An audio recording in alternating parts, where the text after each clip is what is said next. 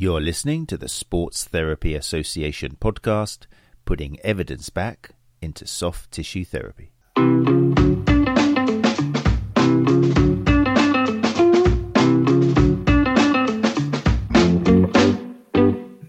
Hey people, how you doing? Welcome um, to the Sports Therapy Association video, video cast and podcast, and also going out live this month once again to Run Chat Live podcast and the Run Chat Live Facebook page. How are you doing?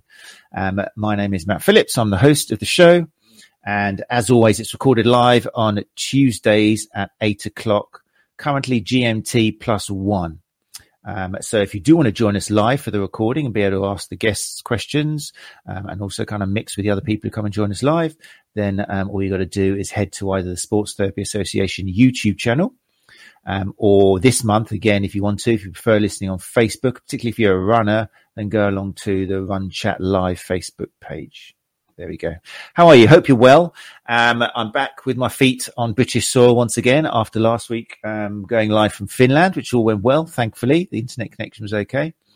And um, before I forget, if you make if you got your diary open now, next week there isn't um, an episode. It is five weeks in in the month, so we're taking a week off um, next week, but we will be back the week afterwards. So if you got your diaries open, please don't start flocking in next week because you'll just be looking at an empty screen.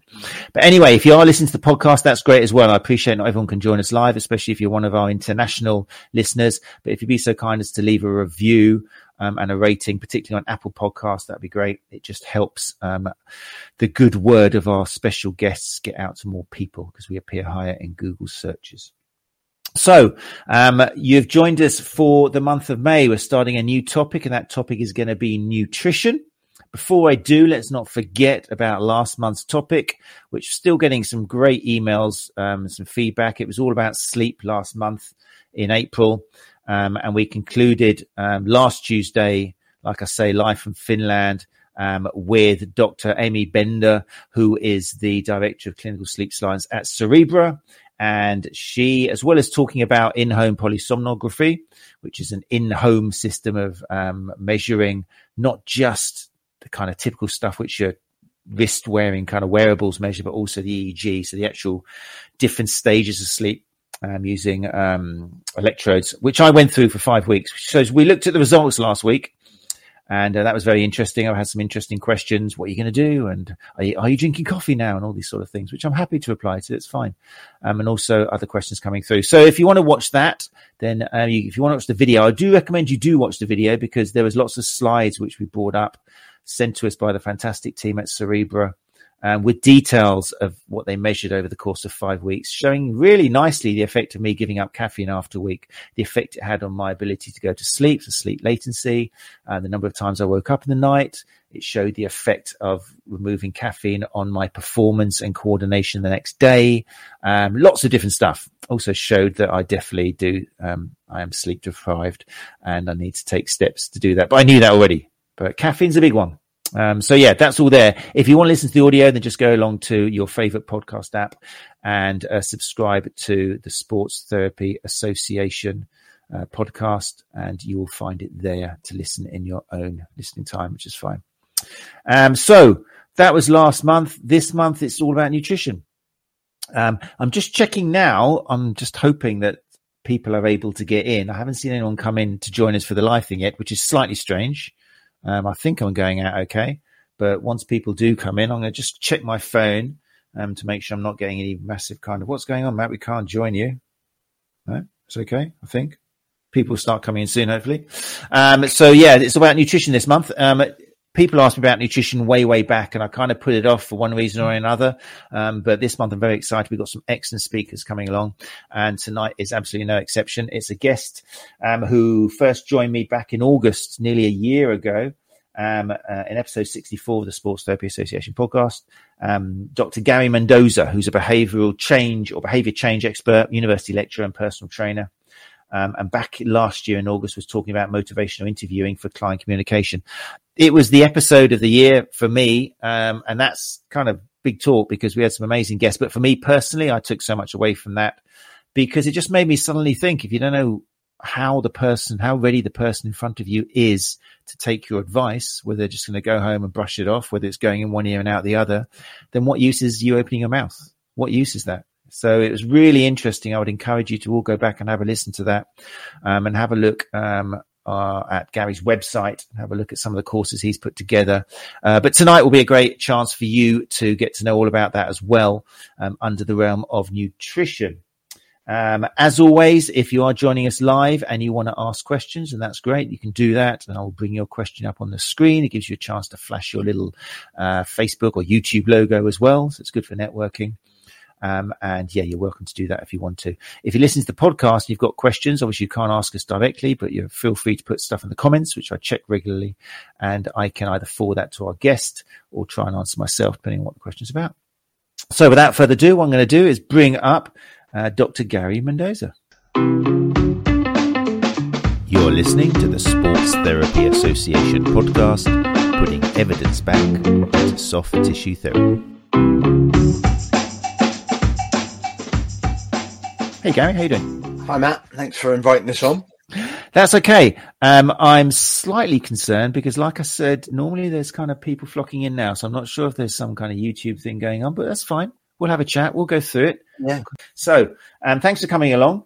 It's no been problem. a year since we last spoke. Does it feel like a year to you? That's quite. when you said that earlier, I thought that long, surely. I had the same thing. My, yeah, my life's gone. I know it's it's it's worrying, isn't it? Especially when you get to our age. It's like, well, that was a nice year. Great. Let's yeah. let's do the next one. Try and slow things down a bit.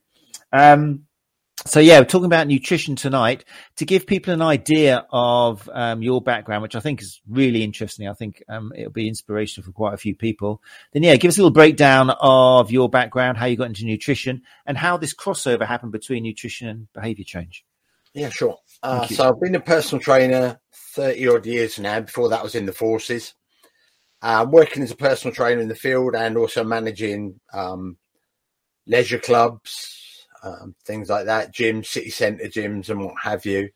And the one thing that it kind of slowly dawned on me was that I don't know very much about nutrition. I felt like I was forever blagging it.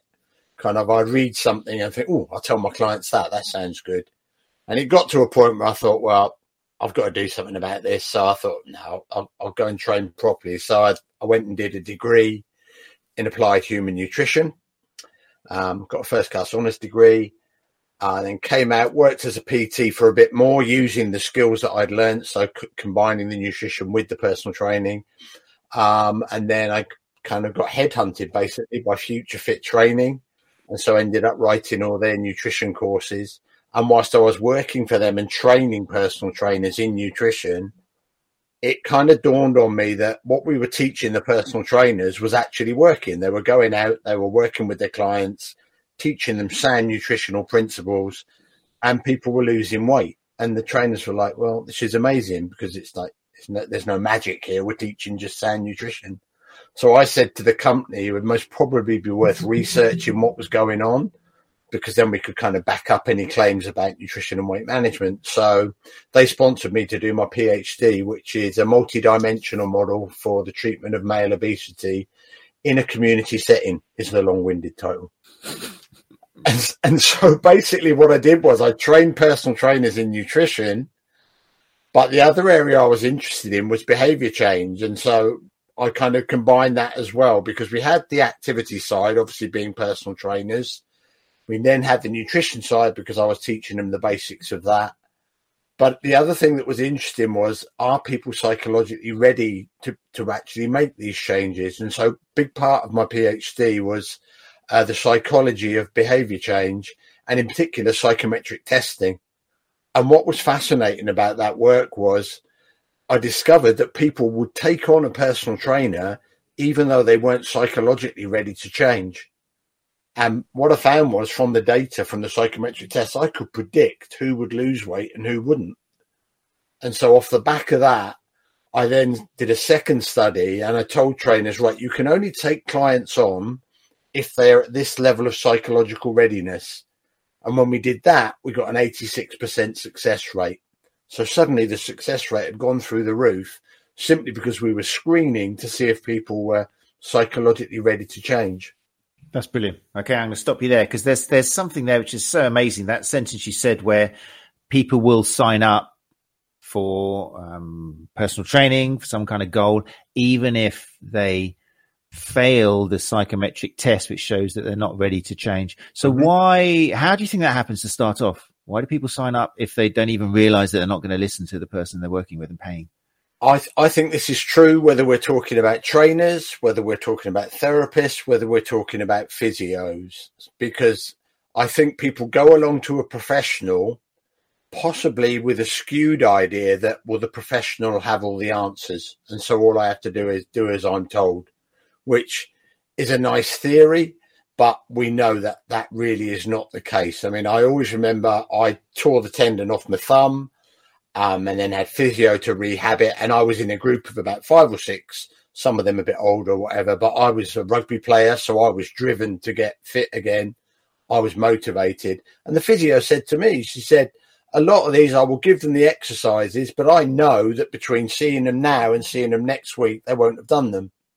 And so there was your group that were coming along to a professional, but psychologically weren't actually ready to rehabilitate or whatever.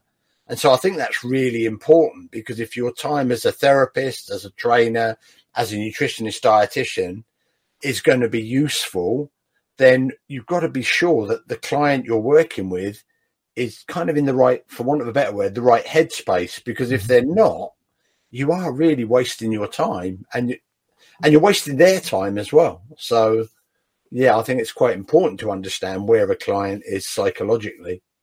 That's so interesting as well to think that they don't themselves even know they haven't stopped to think, am I in the right headspace at the moment to do what they're going to tell me to do? It's cool because we know, I think research has showed that one of the biggest barriers to recovery can be lack of adherence to doing like the exercises you're given and and we kind of try and improve that by by avoiding giving too many exercises by kind of asking the client what potential barriers they've got to doing these and all that sort of stuff but it sounds like from your research that you've showed another factor which might explain that lack of adherence in that they're just not got the psychological or the headspace as you said to actually take on board what they what they want and what they need to do. Yeah.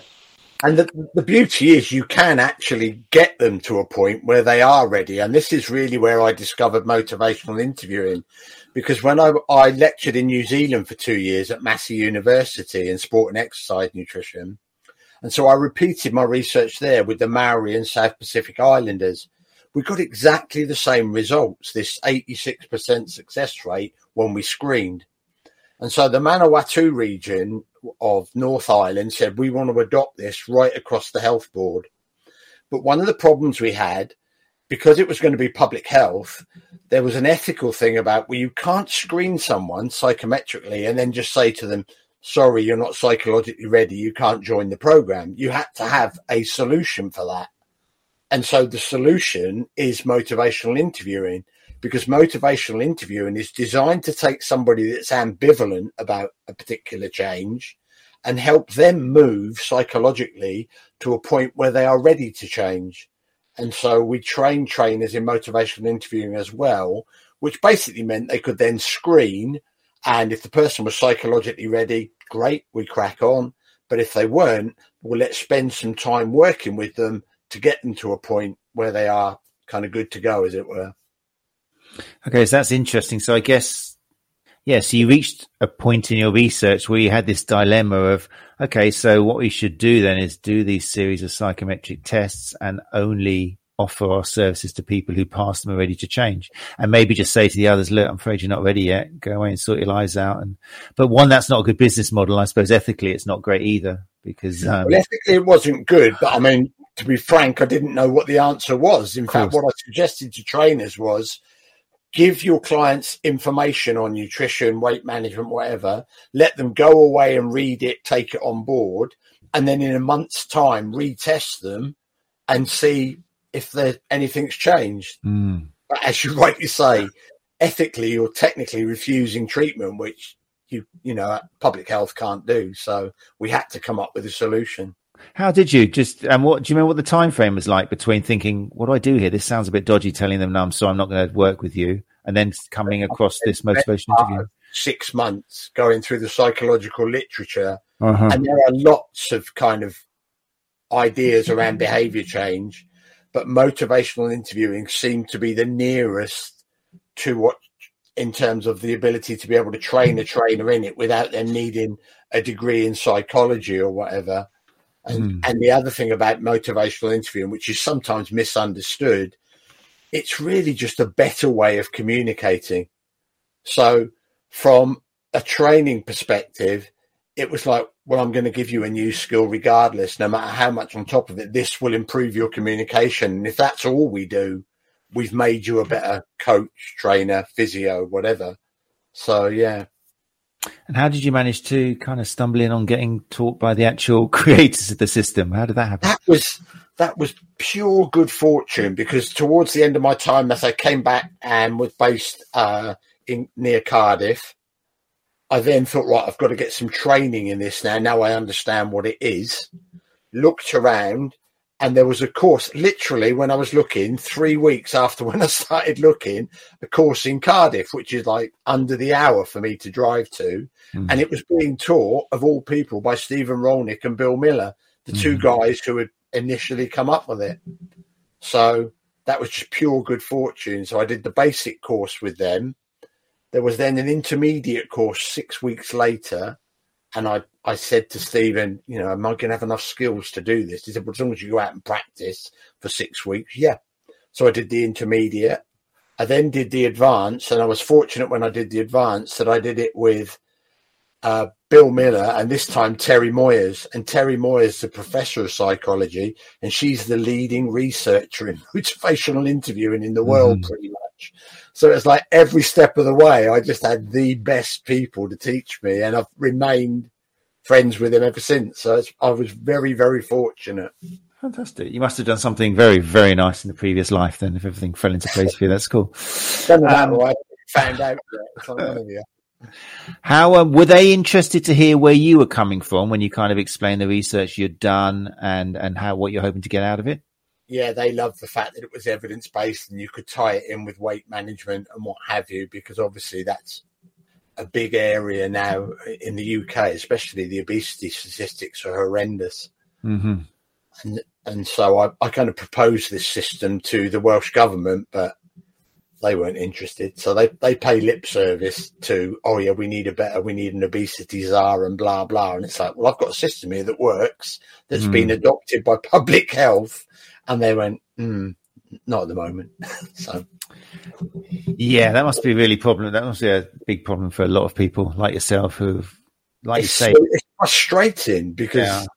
You know, I I could train practice nurses in doing this, which would take off the pressure off of GPs, and every GP surgery could have a system that at least is evidence based and it's got a pretty good success record. But so let's go into that. Let's you've mentioned like the the problem with obesity, which seems, as far as I know, unless I'm not reading the right kind of information, is not getting any better. If anything, it's getting slowly worse and worse. Um, does that suggest that the strategies that are being put in place at the moment or historically are not working, or is it just more and more people now are falling prey to something that's causing them to get obese? Well, we've got an obesogenic environment so basically, everything around us is pretty much designed to make us fatter. And despite what the food industry will say, the problem is partly them because they're trying to sell you product. So that's their business model.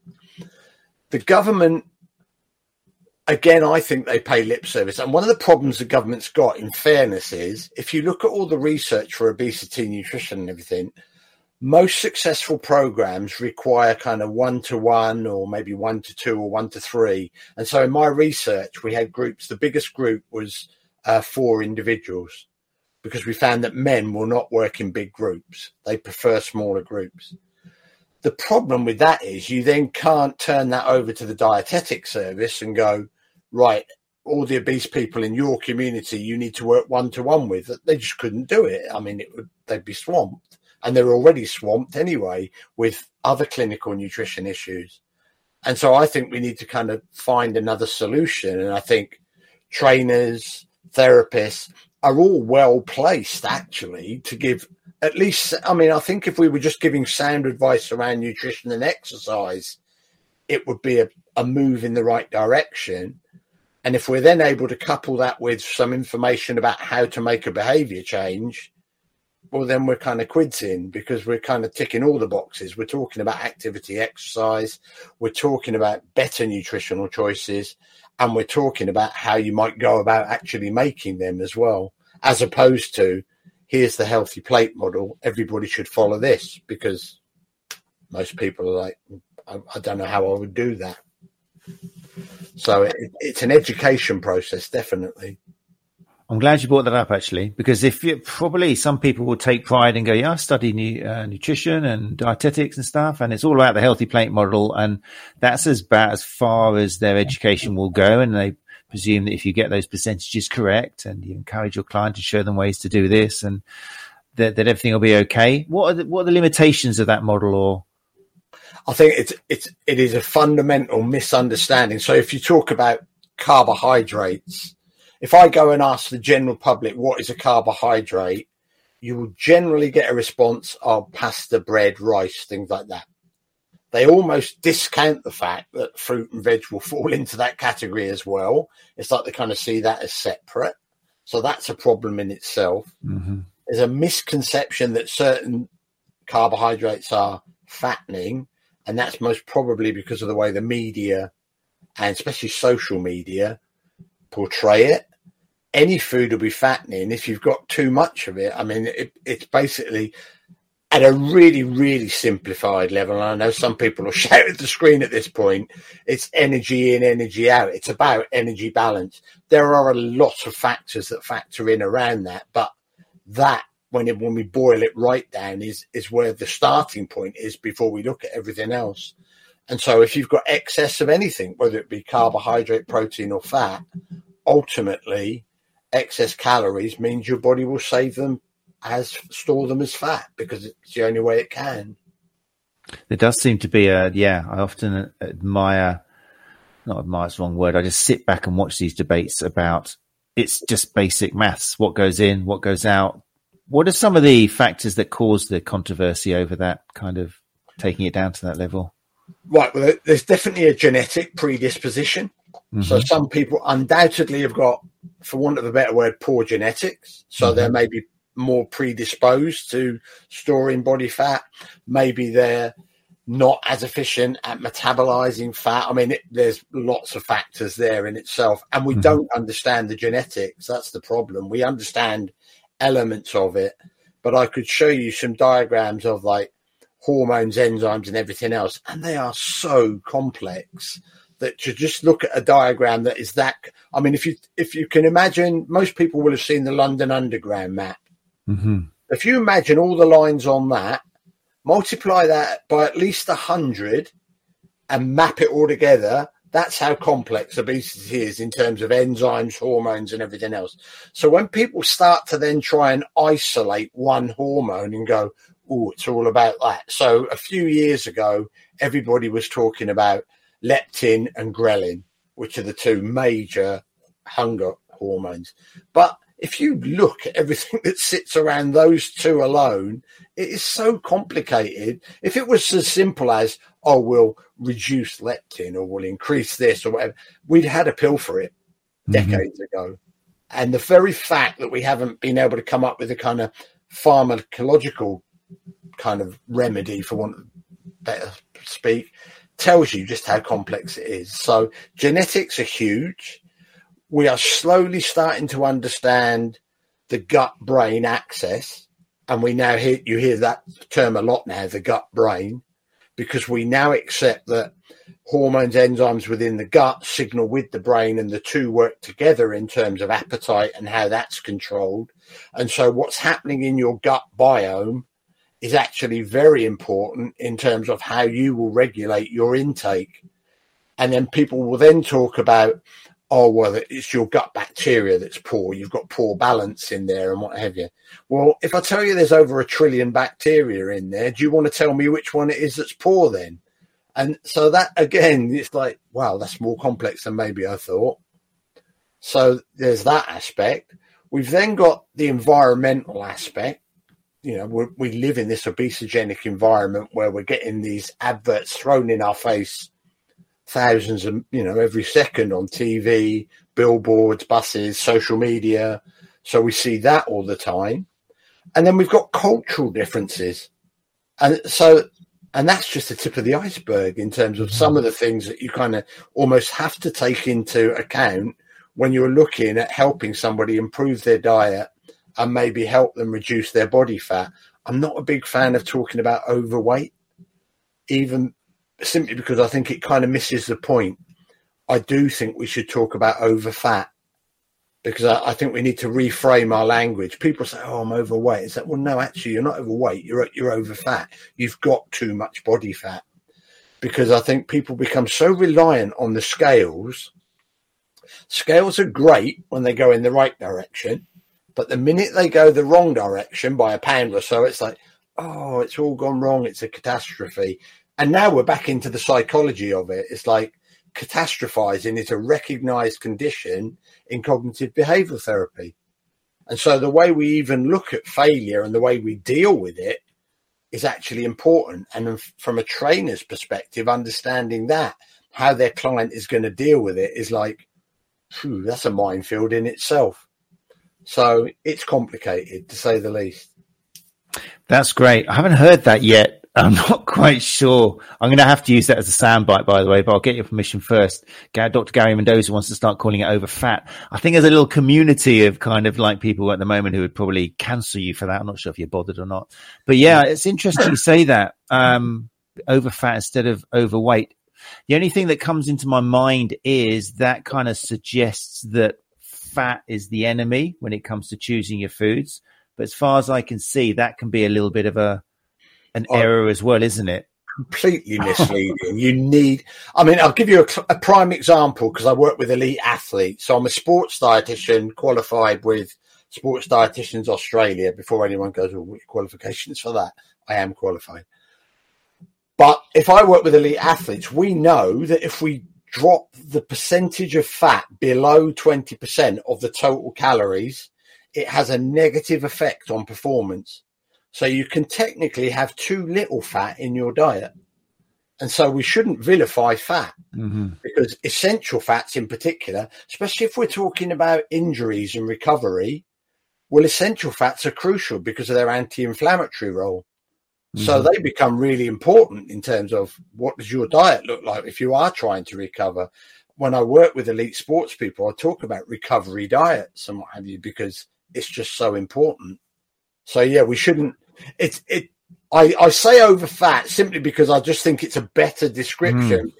You're trying to get rid of body fat. It's a bit. I'll often have clients come to me, and they'll go, "All right, what I need to do is I need to lose about half a stone because I've got a wedding in six weeks or whatever." And I'm, I'll be like, "Okay, which limb should we chop off then?" And then, oh, yeah, yeah, exactly. Like that. It's like well, you just can't reduce your fat that quick, you yeah, know, yeah. pound or two pound a week, possibly, depending again how over fat you are in the first place. But often I'll say to somebody, well, do you know what? I, I can't help you with that. But what I could do is get you into a dress size smaller. Is that any good to you? And they're like, mm. oh, God, yeah, where do I, you know, where do I sign up? Yeah, yeah. I, when people are obese, overweight, I'll often say to them, what was it that made you decide to do something about this? Now, very often, not always, but very often, the trigger is my clothes don't fit. I put a pair of trousers on, I couldn't quite do them up, or I tried a dress on, it was too tight. So, what, whatever that might be.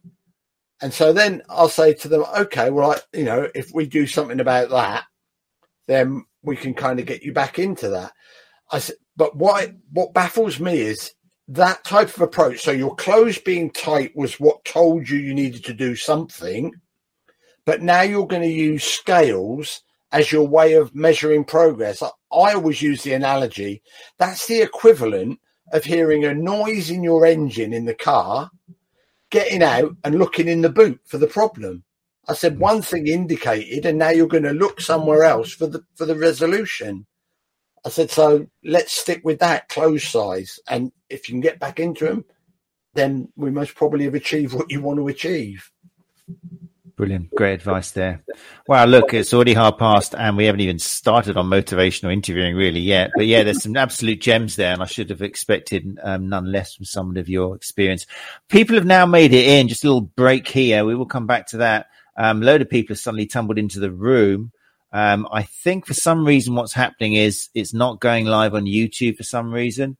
Um, so what I suggest, if you do want to join us live and ask some questions in the second half hour about motivational interviewing in particular, uh, depending where the conversation takes us, then try going over to Run Chat Live on Facebook. Um, we must be going out somewhere. So maybe try that. Apologies if you're on YouTube. I'm not quite sure what you're seeing then. Maybe it's just a the video hasn't started. But anyway, if you want to try joining us live, I've seen a lot of people coming in here, like Glenn Murphy and Phil Griffiths, and Becky's here, um, and Catherine. So yeah, tr- see if uh, join us on Facebook. Catherine has now joined us, so it's working on Facebook. There we go. I'm pleased now. There we go, um, Catherine. Gary, you can take a take a breather. That wasn't you. Okay. Um, it was obviously some technical thing going on. I'm sure you didn't doubt yourself for a second. So yeah, if you want to join in people and share some questions, um, and see what's going on the screen, then come over to Chat Live on Facebook. Apologies, I don't know what's going on with YouTube. Obviously, haven't worked. Um, but anyway, right. So, um, so we've talked a lot about. Well, we've actually dipped into some of the key areas where myths and misconceptions, um, and the whole kind of calorie in, calorie out debate, and seeing fat as the enemy. Again, I seem to remember, and I don't know, it might have been. I don't think I challenged it. I think I just glorified it because it just confirmation bias. But I think there was a graph which showed the increase in obesity alongside the increase of the introduction of fat, low fat foods in supermarkets. Yeah. I think, although it's tricky because there's other factors, you can twist a graph as you want, but it kind of showed to me quite clearly that when the supermarkets decided, what else can we put on our shelves? We need a whole nother selection. Let's make low fat stuff and people suddenly started thinking, right, this is how I'm going to uh, lose weight now, just have low fat stuff. And at the same time, it showed very cleverly another line of whoop, obesity just went up because it was a total kind of mis uh, portrayal of what the cause was. Um, yeah, I mean there was there was a definite correlation between the two, and mm. because I think the way it was marketed was, oh, if it's low fat, you can eat as much of it as you want. Mm. And what was happening with most low fat, and still to this day, most low fat foods can actually, or not always, but they will often be more calories than the original product. And the reason for that is when you add fat to a food, to a meal, it what it's what food technologists call mouthfeel. It's that creamy texture in your mouth. It fat gives it that flavor. So if you've ever tried a normal digestive biscuit and a low fat digestive biscuit. The low fat digestive biscuit will taste quite kind of dry and powdery. And that's because it hasn't got the fat there to give it the mouth feel. And so if we're going to remove fat, we have to be able to replace it with something. Otherwise, the product will just taste terrible and people won't buy it. And generally, what you t- tend to see is they replace it with sugar sugar and salt are the classic two ingredients they will use to try and get some taste back there. And so consequently you end especially if they are using sugar, you end up with a product that's got more calories than the original product.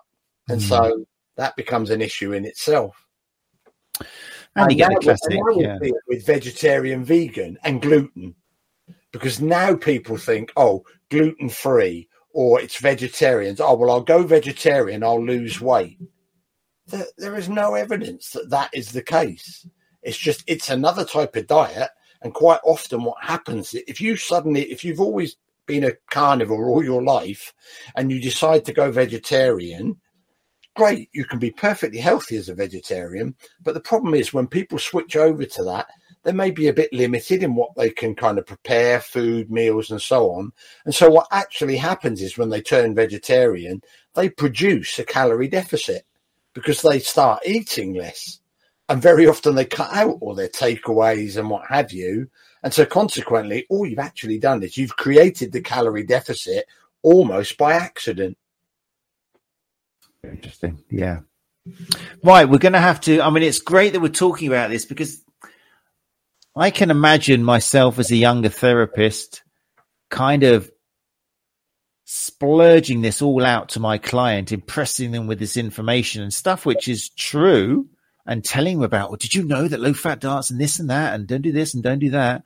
But this kind of brings us on to the, um, kind of crutch of tonight's discussion is you can try saying everything you want, but if the person listening to you isn't actually listening and they're not in the right state of mind to take it on board and they might not even know it. Those of you just joined us, by the way, just to let you know, it's really, Dr. Gary Mendoza was saying earlier on that psychometric testing he did on his, during his doctorship showed that people will sign up for like a weight management program, even though they don't even realize they're not in the right frame of mind to actually do what's necessary. They fail a psychometric test, which shows their headspace and readiness.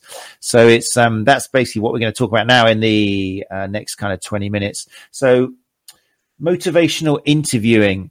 Um, how are you going to break that down in 20 minutes, Gary? Not an easy task, but where do you start then? Is it a case of, is it subtle or do you hand over a psychometric test and say, do this for me and I'm going to work out whether you're what stage you are and how able you are to listen and how I've got to talk to you?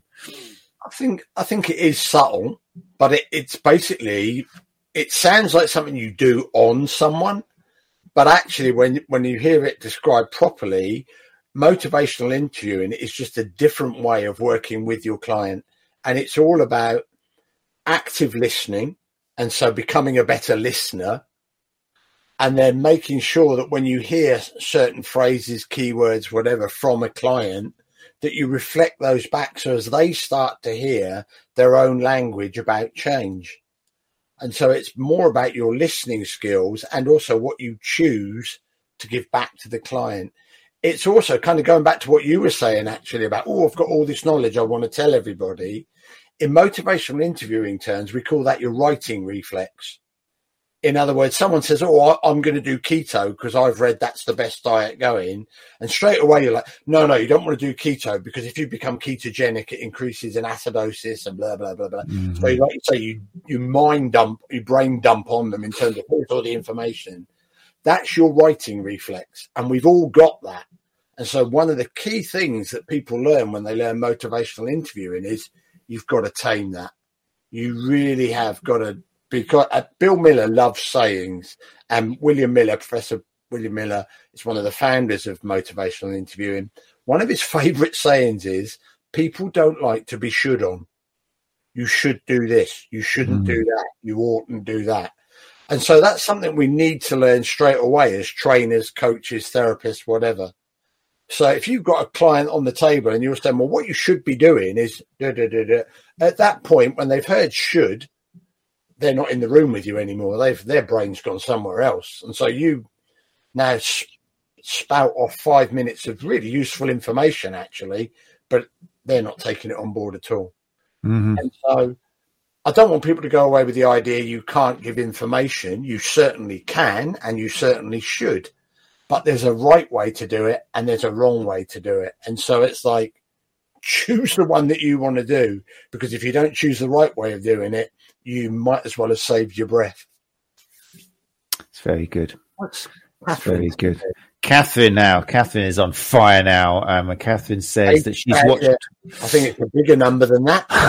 I'll read it out for people listening to the podcast. So Catherine Reimer said, I remember in one of your web uh, webinars on nutrition, I'll show you a screenshot. There's so many free webinars out there from um, Dr. Mendoza that it's well worth looking into on the website.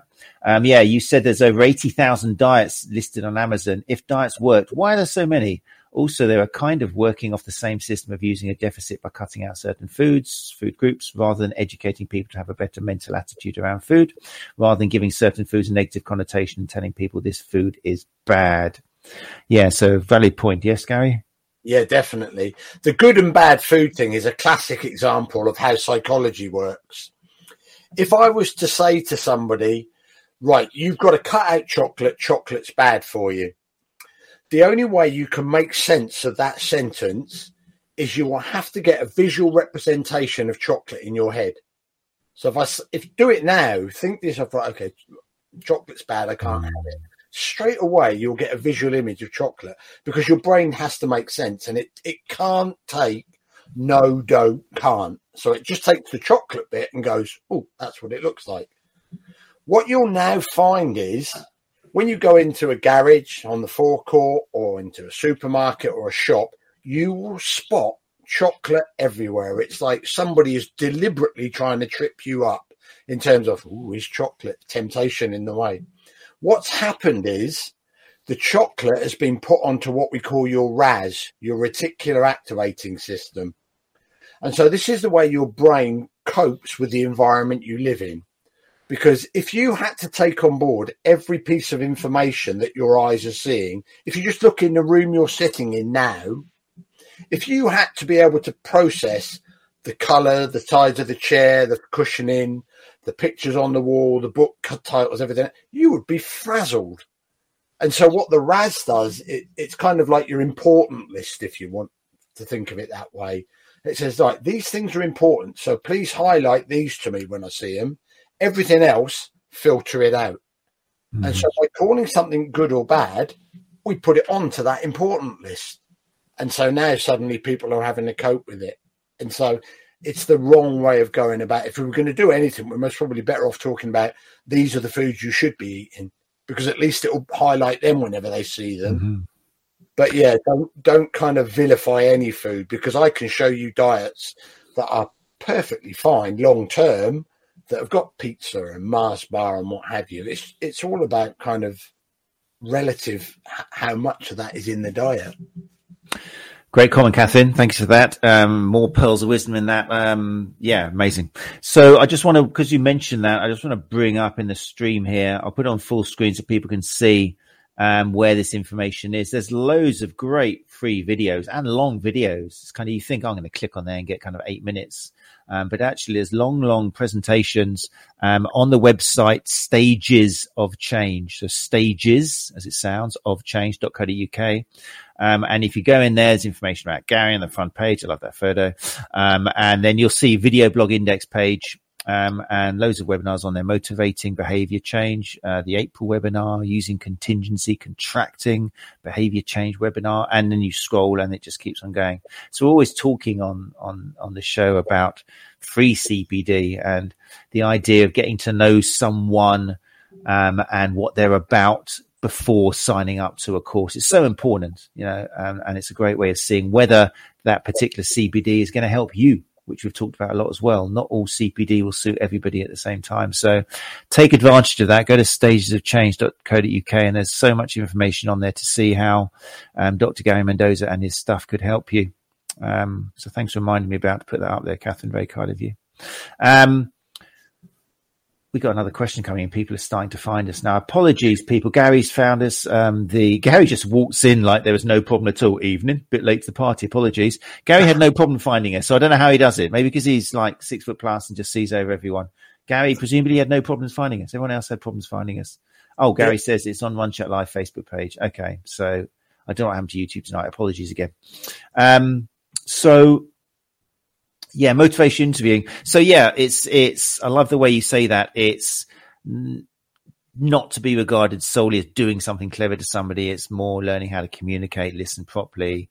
Um, you've already kind of mentioned some of the gems. What are some of the other things which people maybe have the eureka moments at, which they're introduced to when they do your courses on on behavioural change and that? What some other kind of gems? I, I think one of the big things is people people often don't realize how much of an impact the way they communicate impacts on another person.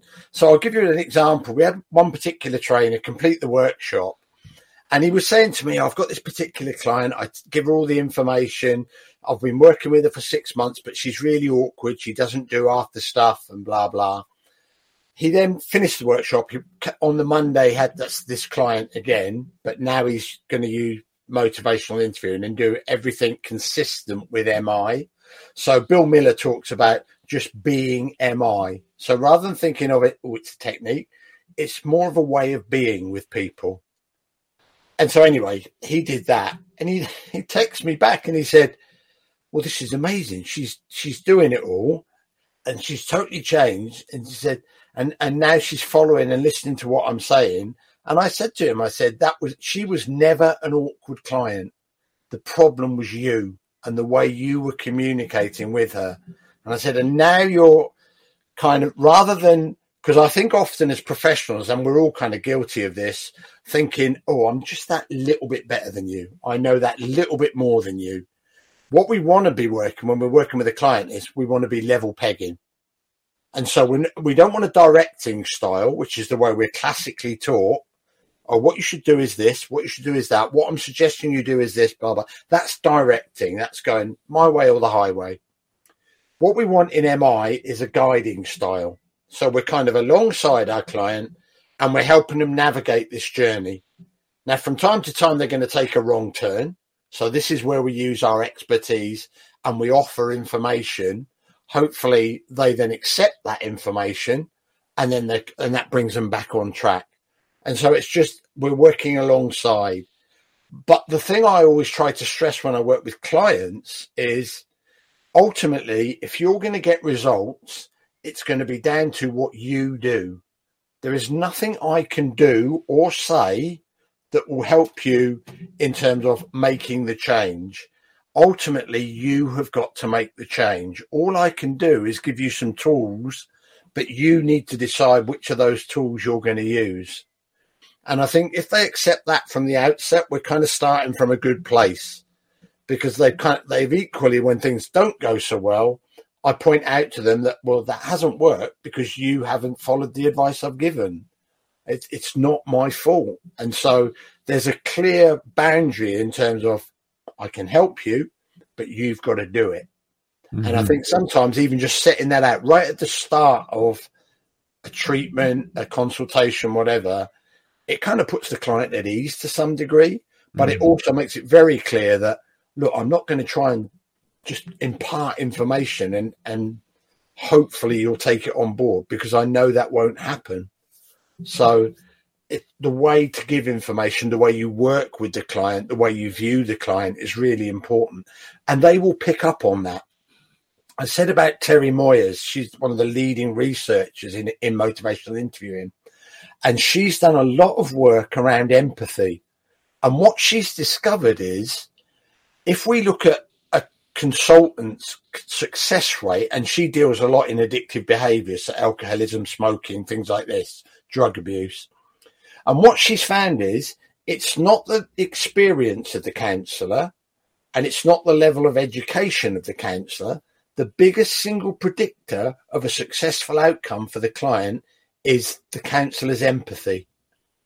And so, over and above everything else, if you haven't got empathy, and you haven't built empathy with the client, then your chances of success are slowly sliding off the hill. Mm-hmm. And empathy is a really important thing because in the advanced behavior change, which I look at how you're going to combine motivational interviewing with cognitive behavioral therapy, I look at how you can build empathy with a client because there are certain things you can do that will be, you'll become more empathic to the client. And so they kind of do feel that you are there to support them and nurture them on their journey, whether that be recovery, whether that be weight loss, whatever it might be. I was thinking as you were saying this, this is so applicable to not just nutrition. It could be applicable to some kind of rehab program or some kind of coaching of some form or sticking to the exercise. It's, it's brilliant. And it's so evidence informed. It's so on the same page as working with the client, being a facilitator, not an operator anymore. You're not lying them down, doing things to them. You might do some of that, maybe, but it's being at their side physically and mentally. It's, it's beautiful. It's brilliant. You're ticking my confirmation boxes wonderfully. I remember why I waited, rated you so much now last year. I was thinking, what was it that Gary made me stand up there in front of all those people and say, this is my favorite podcast of the year so far. Um, no, it's amazing. Really, really, really healthy, good stuff. Um, I so, playing with the empathy thing briefly. Hmm. I just talked about giving information there. When you give information, as long as you do it in, you respect the client's autonomy their right to choose. So I might say to a client, they might say something, I don't know, let's let's stay with the keto diet again. Oh, I'm going to do keto. The way I would approach that is rather than oh no, you don't want to do keto, I I would say to them, I've got some concerns about keto and I've seen problems with other clients. Would you be interested in hearing what they are? Now they're perfectly entitled to go, not interested, don't tell me. Nine times out of ten, they will always want to know. But now I've respected their autonomy. Mm-hmm. And we know that when a client's autonomy is respected, that builds empathy as well. Mm. So it all starts to tie together in terms of that lit feeds into it, this feeds into it. And so that's why I think it's so powerful. Yeah, brilliant. And it reminds me now, I mean, I think we've said this a few times as well, as we are moving from operators doing things to people, breaking down scar tissue, speeding up um, circulation, all these things we used to think we could do to people. As we're moving now to facilitators and educators, that's where the CPD needs to go. And unfortunately, in the industry, and you look at our kind of chats all over social media, there's a distinct lack of that still. Most of the CPD out there is a new technique to do to somebody. Give it an acronym, do this, new method of stretching, new method of this, new method of blah, blah, blah, blah, a new fascial train, a new, some kind of, it's all doing things to people and, changing their biomechanics. So that's why I so much love this kind of stuff you're doing because I always kind of take it back to, um, uh, No Pain Mike. Damn, I always get his name mixed up with um, Mike James. Mike Stewart of nopain.co.uk. He was one of the kind of guys. He used to start off his kind of like lectures with, "How many of you are therapists and have done a therapy qualification?" Everyone in the room puts their hand up, and then he goes, "Right, um, how, keep your hand up if you've done an education certificate of some form." And like everyone's kind of puts their hand down because no one has. So we're kind of trying to be educators now, but we haven't done any CPD of how to be an educator, how to communicate, listen, use our ears and all that. So Sits in very nicely. Right. Becky has got a question there, and Becky Carroll, I can guarantee, is going to be a great question. Um, so let's bring it up on the screen. I'll read it out for people listening to the podcast. Forgive me if this is off topic, Becky. You're always forgiven. Every time you open your mouth, I'm happy to bring it up. Or this has been mentioned. Do you have any advice on how to support a client who has suffered with anorexia and has bad associations with dieting? I think that's a really good question, and I, and I do think we've got to start thinking about scope of practice because I, I get this a lot with personal trainers. They same situation, or oh, my client's anorexic or whatever. What do I do? And my answer is always the same: refer them to a dietitian. Dietitians train for three, nearly four years, and then they will specialize into eating disorders. And so, somebody that's got those type of problems, you just haven't got the right level of. You can certainly support them, and what I would suggest is get a referral to an eating disorders dietitian and work with the dietitian because the dietitian will give them very specific advice around what their diet looks like but you can support them in terms of educating them about healthy eating sound nutritional practices. So i think it and i'm a massive fan of if it's not your area of expertise then refer out because there's there's no loss of face with that. And you'll get it back in spades because if you refer out to somebody the next time they're looking for a therapist or a physio or whatever they'll go oh well there was that person that referred to me. I'll refer back. And i think if you've got a strong referral network far better to become an expert in your field have an understanding of what other fields are such as nutrition behavior change certainly but ultimately I think you that you've got because you can do more harm than good if you think, oh, I know what I'll do because you're kind of tinkering with things. So mm. yeah, that would actually be my approach. And in my own experience as well, I'm sure you've had this as well, Becky. It's important what you say, Gary. There is so true for other reasons. Stay as part of that chain because if you've built up a great working relationship with that person who's coming to you, then they might not want to go and see someone else. They might not feel so happy, whatever it is. So you've got to stay there and recommend them to someone who you sing their praises, someone you know about. And some of the information you give to that dietitian who might not have the same skills, it might not have as much empathy as you. They might not do exercise like you do. So it's really important. I've had people before who um, have been suffering with anorexia and they come to me because they know I'm a runner and then I'm active and they and they haven't had good experiences working with dietitians because they said you shouldn't be doing running so much or you shouldn't be doing that yoga. You shouldn't be trying to do um, ashtanga. Do something like some hatha yoga. Slow it down. And they they think they're doing giving great education information but they're not realizing that the person in front of them bases their identity on being able to do really strong mm-hmm. yoga. And so yeah use your skills, work with them, have a little chat with the dietitian, and realize that they're only human as well, just because they're an expert at different. Becky, Becky says she's already working with a specialist, which is great. ask Becky in that case, ask her why she thinks certain foods are bad. Where's she getting that information from? Get her to kind of explain to you why she thinks they're bad, and then maybe correct that if you can. Um, but if you're not sure, then go away and check. I, I, always say this to people if you're not sure, just say to the client, Do you know what? I'm not 100% sure about that, but I will find out an answer for you. And I'll do that quite regularly. And people often say, Oh, but you're a doctor of nutrition and blah, blah. And I'm like, Sorry, but I'm not the font of all knowledge. And I'd much rather go and get you the correct information and give you that than maybe try and blag it a bit and and set, set us on the wrong course completely. So I think if she says to you, "Oh, certain foods are bad," and I've read this, I would then check with somebody. I mean, check with me if you want, but find out where that idea is coming from, and then maybe help correct her and give her some information that is factually correct.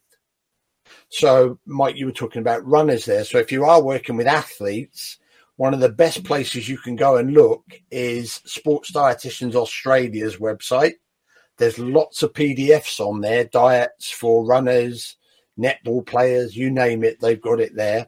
And the other one is the Australian Institute for Sport. There's a ton of information on nutrition there in terms of not only sound nutrition, but sports nutrition as well. So they're two really good sources where there's lots of free PDFs and downloads. Fantastic.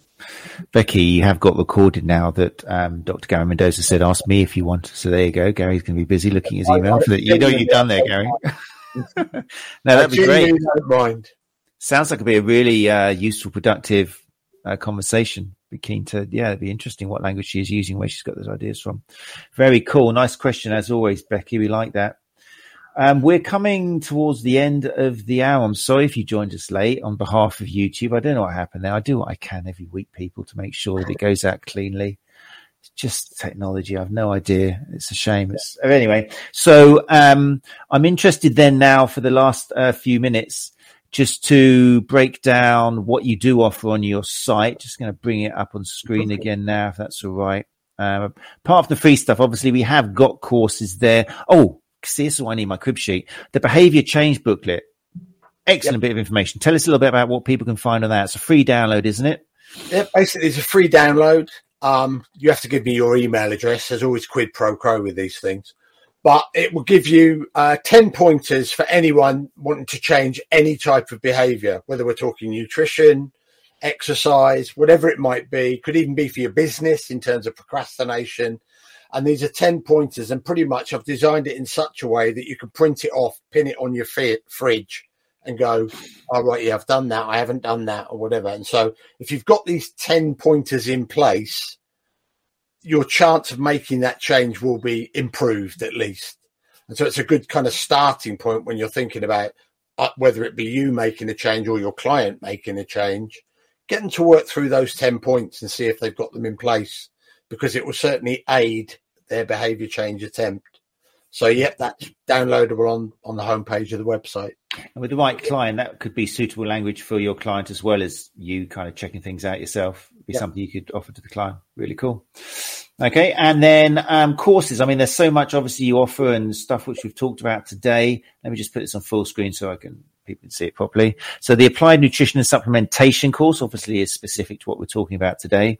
Yeah. Do do do your courses always include a little bit of the motivational interviewing, or is that something they do on the no, side? The, the applied nutrition and supplementation was a course that was AFN certified a few years ago, and then we, I kind of I stopped teaching it because I moved more and more into behaviour change, but I've then realised that actually a lot of people need even just sound nutrition information. So I've kind of started reteaching that, and and in, later in the summer that will become an e-learning course that you can kind of do self-paced. But it's very comprehensive.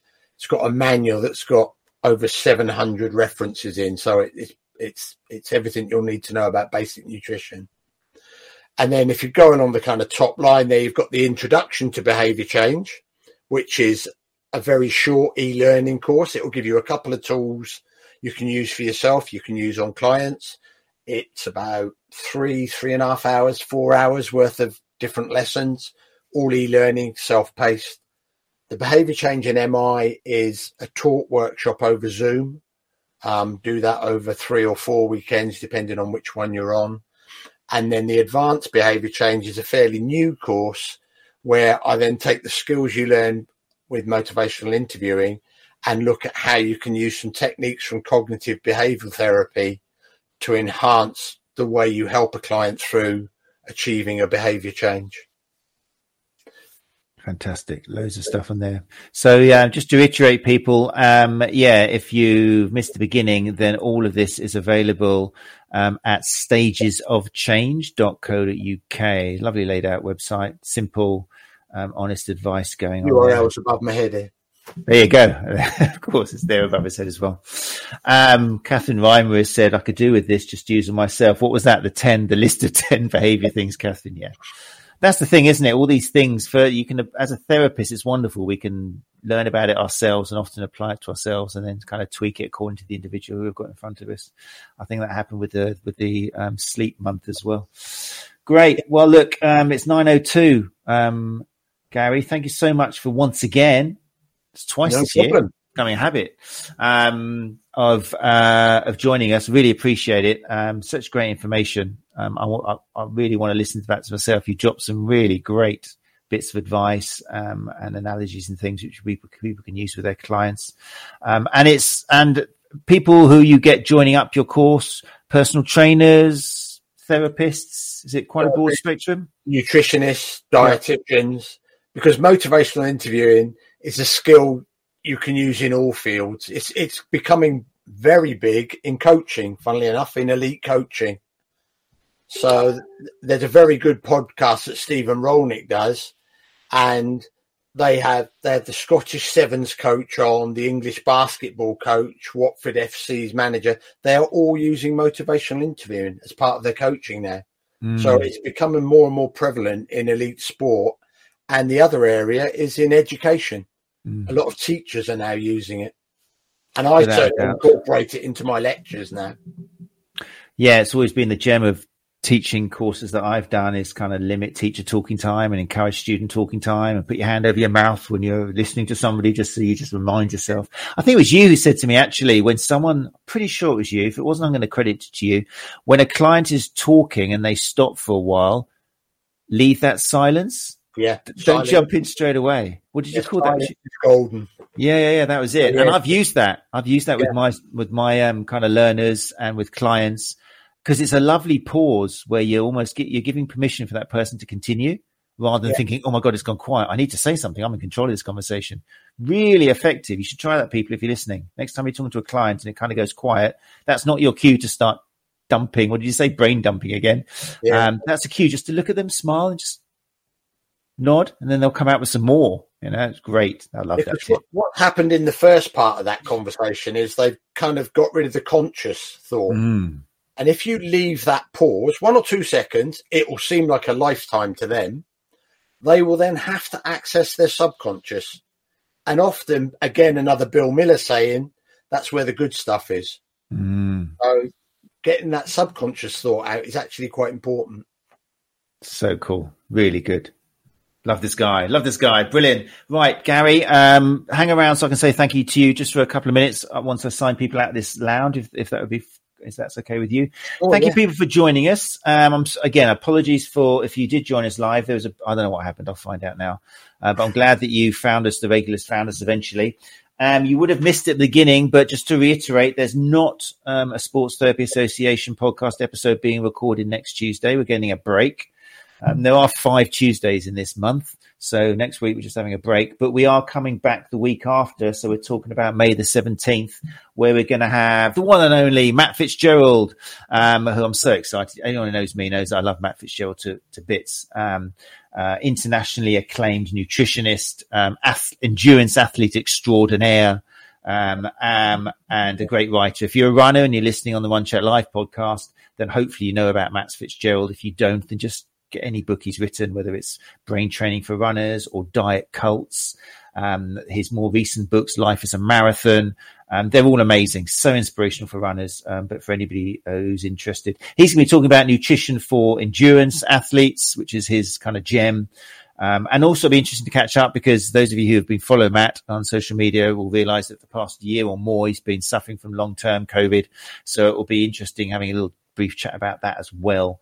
Um, so yeah, that'll be in two weeks' time on May the 17th with Matt Fitzgerald here. But um, as for tonight, once again, thank you to you, Dr. Gary Mendoza. Really appreciate your time. Thanks, everybody. And um, thanks for joining us live, people. We will see you in a couple of weeks if you want to join us live on May the 17th. Take care of each other. You're listening to the Sports Therapy Association podcast, putting evidence back into soft tissue therapy.